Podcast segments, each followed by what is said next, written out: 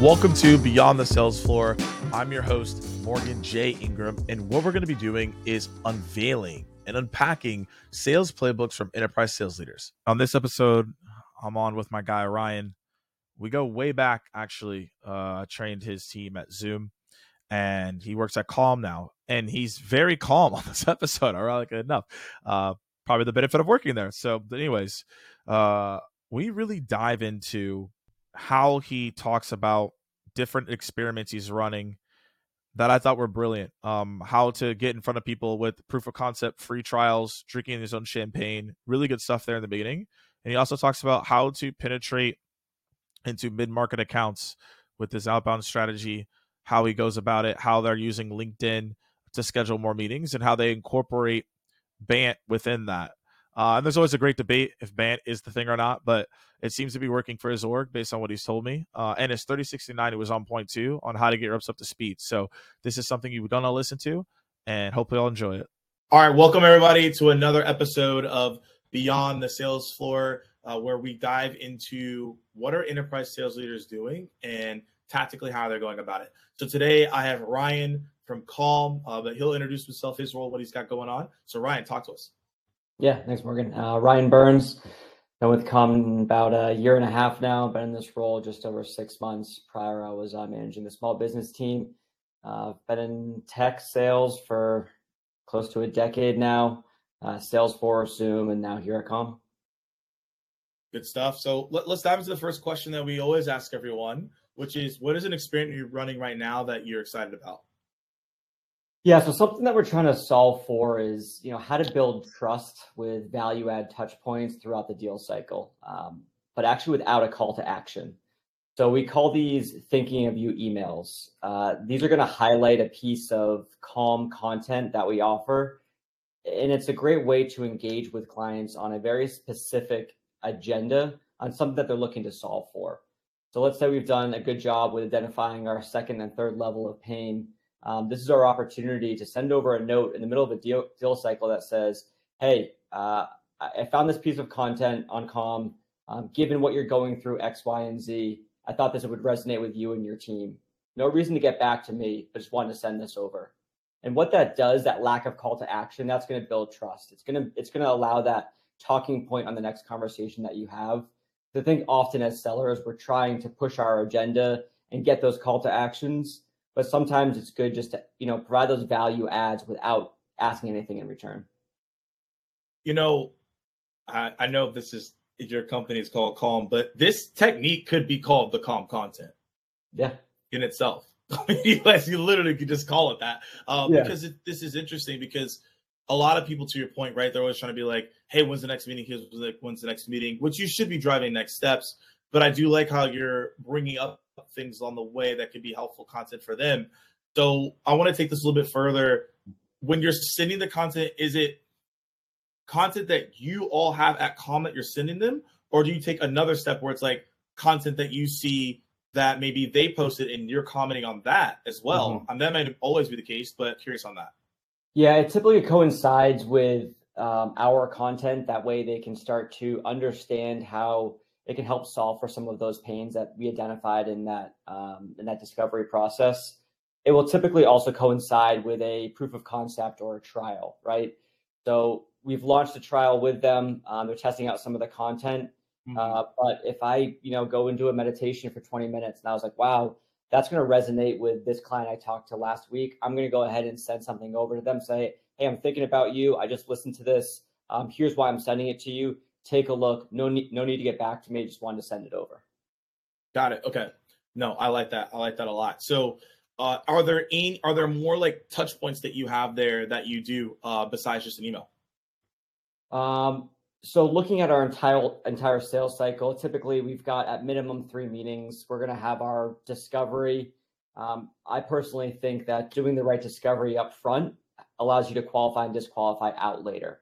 So rather than trying to squeeze in a presentation or a demo in that first call, I'd rather just really try to understand what the client's going through. Mm-hmm. Not to try to sell, but to try to see if there's a fit for either of us to move forward to that next step. I don't want to waste my seller's time. I don't want to waste our prospect's time. So let's really dive into that discovery over the first 30 minutes, 40 minutes of that um, initial call.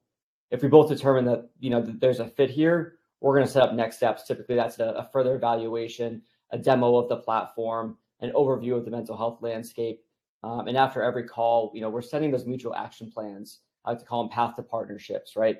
Um, understanding what we need from them when they, they need uh, from us to really make a decision here and, and move effectively through this this partnership.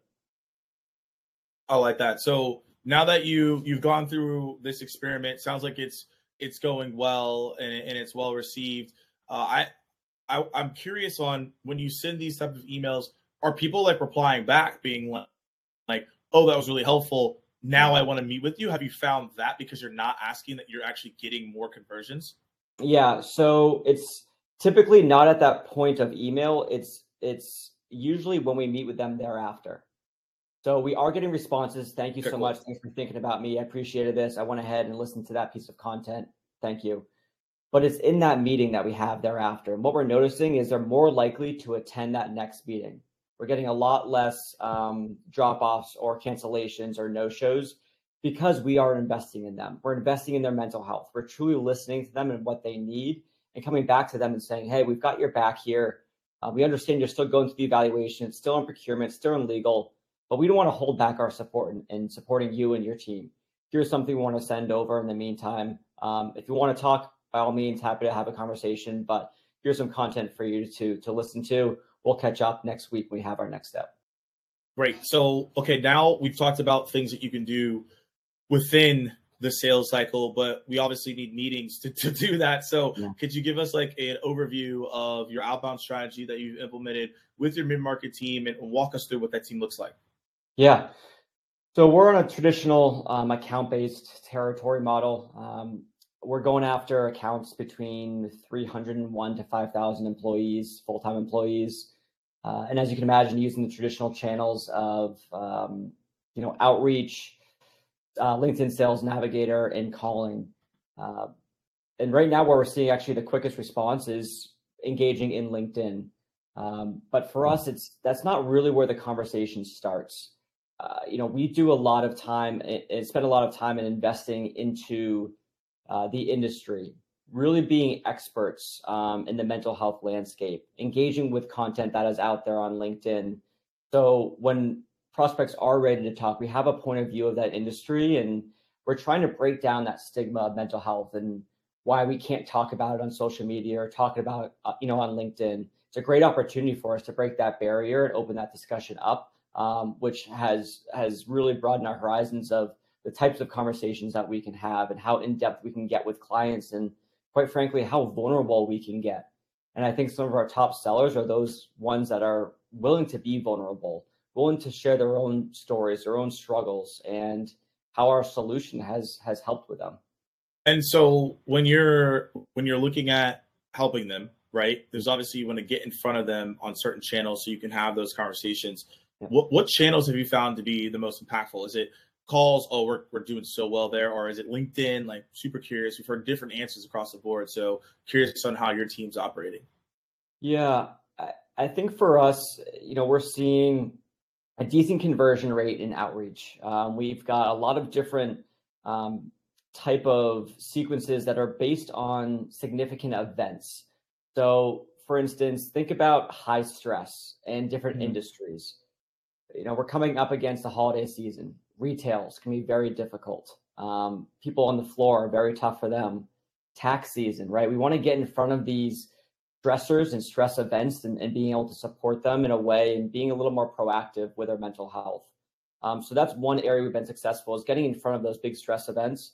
Uh, but we've seen the best conversion so far on LinkedIn. Um, the reason being is you know you can engage quickly in a conversation um, but we don't want you know those call to actions aren't as strong it's more of an introduction putting a face to the name hey i gave you a call here's who i am here's why i'd love to have a conversation um, and then it's just another avenue for us another communication channel because quite frankly we don't know how our prospects want to be um, communicated to but because of that we have to reach out to them on a few different channels and and invest into ones that they want to engage in do you, how many? Uh, so, like on average, I know it's gonna be different for everyone. How many touches do you have per outbound campaign, and like what channels are you using? Like, I use three emails, six calls. Like, what's going on? Yeah. Um, there's a methodology that we deployed actually at Zoom, and I'm blanking on the name of it, um, but it is a very standardized approach of when the emails get sent out, um, the specific call steps, and when we want to engage over LinkedIn.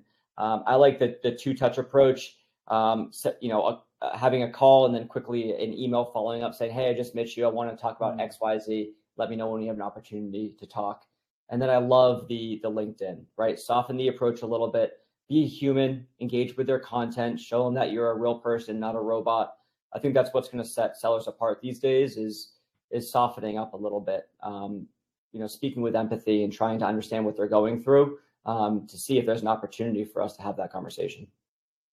Yeah, absolutely. How how how important do you think it is for reps to just get more active on the phones? I feel like a lot of people are just like, ah, you know, I'm not, I'm yeah. not even trying to do that anymore. Yeah, uh, it's still important. Um, it yeah. is uh, like myself. Um, I got a cold call the other day from a BDR. I picked up, had a good conversation. wasn't a fit for our organization, but yeah. um, he tried to email me several times, and I think I like to engage where I'm working, and I'm typically working in LinkedIn. So that's a great way to get a hold of me. Send a message. I'll let you know if it makes sense for us to continue the conversation. Um, so it's really looking at what channels our clients want to engage in. Um, but with this hybrid environment, it is more difficult to get people on the phones in the office. But that's starting to lighten up a little bit. Yeah, and then um, as you're looking at like you know lightening up right? You need to make sure that you have the right people that you're talking to. And with prospecting people see this as they don't do it at all or they do do it. So how do you think about qualification? I mean you know we're using the t- traditional um, BANT methodology and starting to introduce MEDDPICC. For us i think what is most important is if they're willing to change and if they're yeah. willing to invest. Um, that's where a lot of our deals get stuck in the process is that period of, of indecision or no decision. Um, and had the opportunity to listen to actually a um, webinar by one of our um, investors, Insight Partners, and I found it, you know, very eye opening of where deals are getting stuck in that process. And typically, it's it's in that um, no decision phase where you know, forty to sixty percent of deals are being lost in that no decision, and yeah. it's because it's it's not the fear of missing out; it's the fear of messing up. Um, so for us, it's really important to to qualify those in and out, ask those tougher questions up front, and to understand are they willing to get over that fear of messing up? Because that fear of missing out that is no longer viable at least in our industry. We really have to challenge um, and kind of use that jolt effect with our clients. Yeah uh, I was having a conversation earlier about, about the jolt effect and I, I genuinely believe in that. Like most things you're going to lose just because they're just like, mm, well, I just there's not enough forcing function for me yeah. to do that. Uh, Kate, Kevin Dorsey, KD had made a post on uh, ROI is not the return on investment; is the risk of the investment, right? And I think that's spot on, right? Is what you're talking about. So I know this is contextualized based on the conversation, but do you have questions that y'all are asking to figure that out at least? I think for us, it's we have to first like really understand that level of indecision. Where is that coming from? Who who are we speaking with, and and why are they pushing off on making an impact or making an investment in their employees' mental health? Uh, then from there, we got to you know offer those recommendations, and then we have to limit the exploration. You know, understand the why. Traditionally, they're going to believe that you know the salesperson might be hiding something um, so we really want to establish a basis of trust. And then finally, take risk off the table for your prospect. Help them understand why it makes sense for them to move forward with a solution, why it's going to be better for their career, why it's going to be better for uh, their employees to move forward with this, and keep it very simple. You know, you don't want to share four to five different options with them on contract. We often get so excited with our pricing and our presentations that we often forget we have to keep it simple we have to ask them one question is what's most important to them in a contract structure and be able to go back and come back with something that's customized for them that fits for their organization. Yeah. No, that makes sense there. And then uh now that you have really good questions in order, you have the team, how are you onboarding? What's your 30, 60, 90? How do you make sure the reps are prepared to do the best they can at call? Yeah. So I like to break it into, you know, your traditional 30, 60, 90. I think mm-hmm. moving from a traditional SaaS background, uh, a lot of our sellers have to break that habit of selling a highly technical product. So for us, yeah. it's kind of breaking those old habits, uh, allowing them to sell in a different way, sell with more empathy, really focus on that discovery, breaking into those three levels of pain, most importantly, those second and third level and the personal impact. Um, so over those first 30 days, we're really focused on, um, you know, learning and breaking those habits. We, I want to get them introduced to the team, learning the product, and, and really becoming not so much product um, obsessed, but industry obsessed, right? I want them understanding everything about the nuances of this industry, everything that's going on, so we can really be experts in this industry and speak eloquently to our clients about what's going on. Um, then we'll move into more hands-on training. I like to do, I call them certifications. So making sure that they're good to run their own discoveries, um, their own uh, pitch decks and, and demonstrations thereafter. Um, and then after that, really dissecting their book of business. So having them look in the industry, understanding which industries are investing in mental health right now, which ones are behind the curve of um, where they need to be from an organization standpoint, um, and then moving into that, you know, 60 day. This is really when they're activating.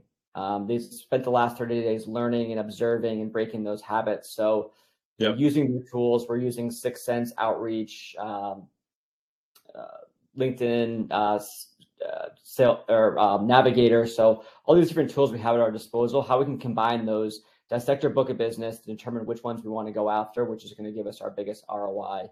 Um, then we're dropping people into these sequences that we talked about earlier, those Agoge sequences um, that I mentioned, and then executing. Um, so we want them booking meetings, getting their their outbound skills up, and then finally mm-hmm. executing on those inbound requests that we're getting. Then finally, we're moving into that, those you know final 30 days, so that 90 day mark. This is where we kind of assess and adapt. Uh, so we're going to do that 60 day look back. What worked well? What do we need to change? I'll be doing coaching along the way, sitting on meetings with them, uh, jumping in where I can, but also providing them opportunities to fail, learn from those failures, and grow from those failures. Um, and then once we make those adjustments, expanding their view not just on new business, but looking at upsells and renewals. Right? How can they um, go to market in a different strategy beyond just strictly new business. Yeah, uh, that's a good breakdown. Even I like the first 30 days is like breaking people out of the old habits. Now, if you're fortunate where you have someone where they are maybe newer to sales, you don't do as much, but the people you're working with, they've you know they've been through maybe a couple cycles. So to making sure they're not doing things that are like, wait, why, why are you doing that? Uh, you want to make sure they get them out of that, which yeah. then leads into like two part question. That's the first part, and then we'll follow up here. When you're looking at the DNA of a sales rep you're looking for, how and what questions are you looking for to identify that person? Like, this is the calm rep that we want. Here's their DNA, and here's how we find it. Yeah, I, I think that that's an ever evolving question because sure. who we're looking to hire is typically based on the void that we have on our team. Um, I think there's you know a few core components that we're always looking for, and first and foremost, you know, we want to make sure that they're invested in this industry, um, that they're built, that they're really bought into the mission of trying to help, you know, improve our clients' health and happiness. And really having sell our sellers believe in our offering is, is a key component in that. So I would say one, first they're they believe in our product and in, in the industry and what we're trying to solve for. Um, after that, two core things, and this is this is always true as since I've been a leader is grit and coachability. You know, I want someone that's willing to give it their all to solve this mental health crisis that we're facing today. Uh, and then finally, you know, does this person have desire to be better and to be challenged, to be challenged themselves and others in that quest to be better? So those are really the three components. But again, having that um, ability to look at what is needed from the team right now because there's always right. going to be a void when people leave or get promoted so how do we fill that is that going to be the culture builder is that going to be the cheerleader the one that exudes operational excellence the grinder you know the, all these different aspects of that really um, fill out and, and round a team um, it really depends on what you're looking for but i would say those first three components are something i always look for in a, in a new seller here yeah, I like that. I think I think that's just like someone willing to get after it is the sum of it, right? Like if you don't have that uh, it's not going to work. One thing that we looked at as a, when I was a BDR manager, SDR manager was you probably heard this before: skill versus will. Uh, we always we always look for the people who had high will, mm-hmm. and if they had high will, high skill, that's amazing. If they had high will, low skill, that's fine. Uh, the worst is low skill or no high skill and low will. Like those are probably the most frustrating yeah. people ever because you're like, yo, what are you what are you doing? You can do yeah. this uh, those people are are the worst, right? And so I definitely agree with that breakdown. And so as we wrap up here, we're going into 2024, 2023 is still here, but it's approaching fast towards the end. What are your three core focuses that you would give advice to right now to an enterprise sales leader that's just looking to come in and have a great year? Uh, yeah, it kind of depends on where they are in, in a business and, and, where they're looking to go, how long they've been around for. Um, for you know, I can speak for us at least in, in my team. I think what we're trying to create is a repeatable pipeline engine, and that's going to be both for quick wins as well as long term, more strategic deals. Uh, and then, as always, pipeline and forecast accuracy. How can we get mm-hmm. in the rhythm to really predict what's going to happen in the business so then we can start investing in those areas of growth um, where we need it to, to bring the, the business forward? And then finally, uh, as you know, in the meeting today that we're in, it's it's all about going beyond Zoom. So, getting physically in front of my team, investing in my team, but also getting in front of our clients and prospects. I think there's a lot to be said about those in-person meetings. I think even Eric Yuan would say in-person is the best. After that, you know, Zoom obviously. Um, yeah. But now that we're in a place we can start having these meetings, creating those opportunities um, to share and to build that goodwill amongst your team as well as your clients, I think is going to be crucial for our success next year. Awesome. Well, Ryan, thanks so much for spending time with us here on this episode. Hopefully, y'all got a lot out of it. There's a ton to take away from here from onboarding, outboarding strategy, experiment. All right, the the that email, y'all, y'all definitely check that out. The calm content, but hopefully, y'all enjoyed this one and just took some notes to execute. And we'll see on the next one.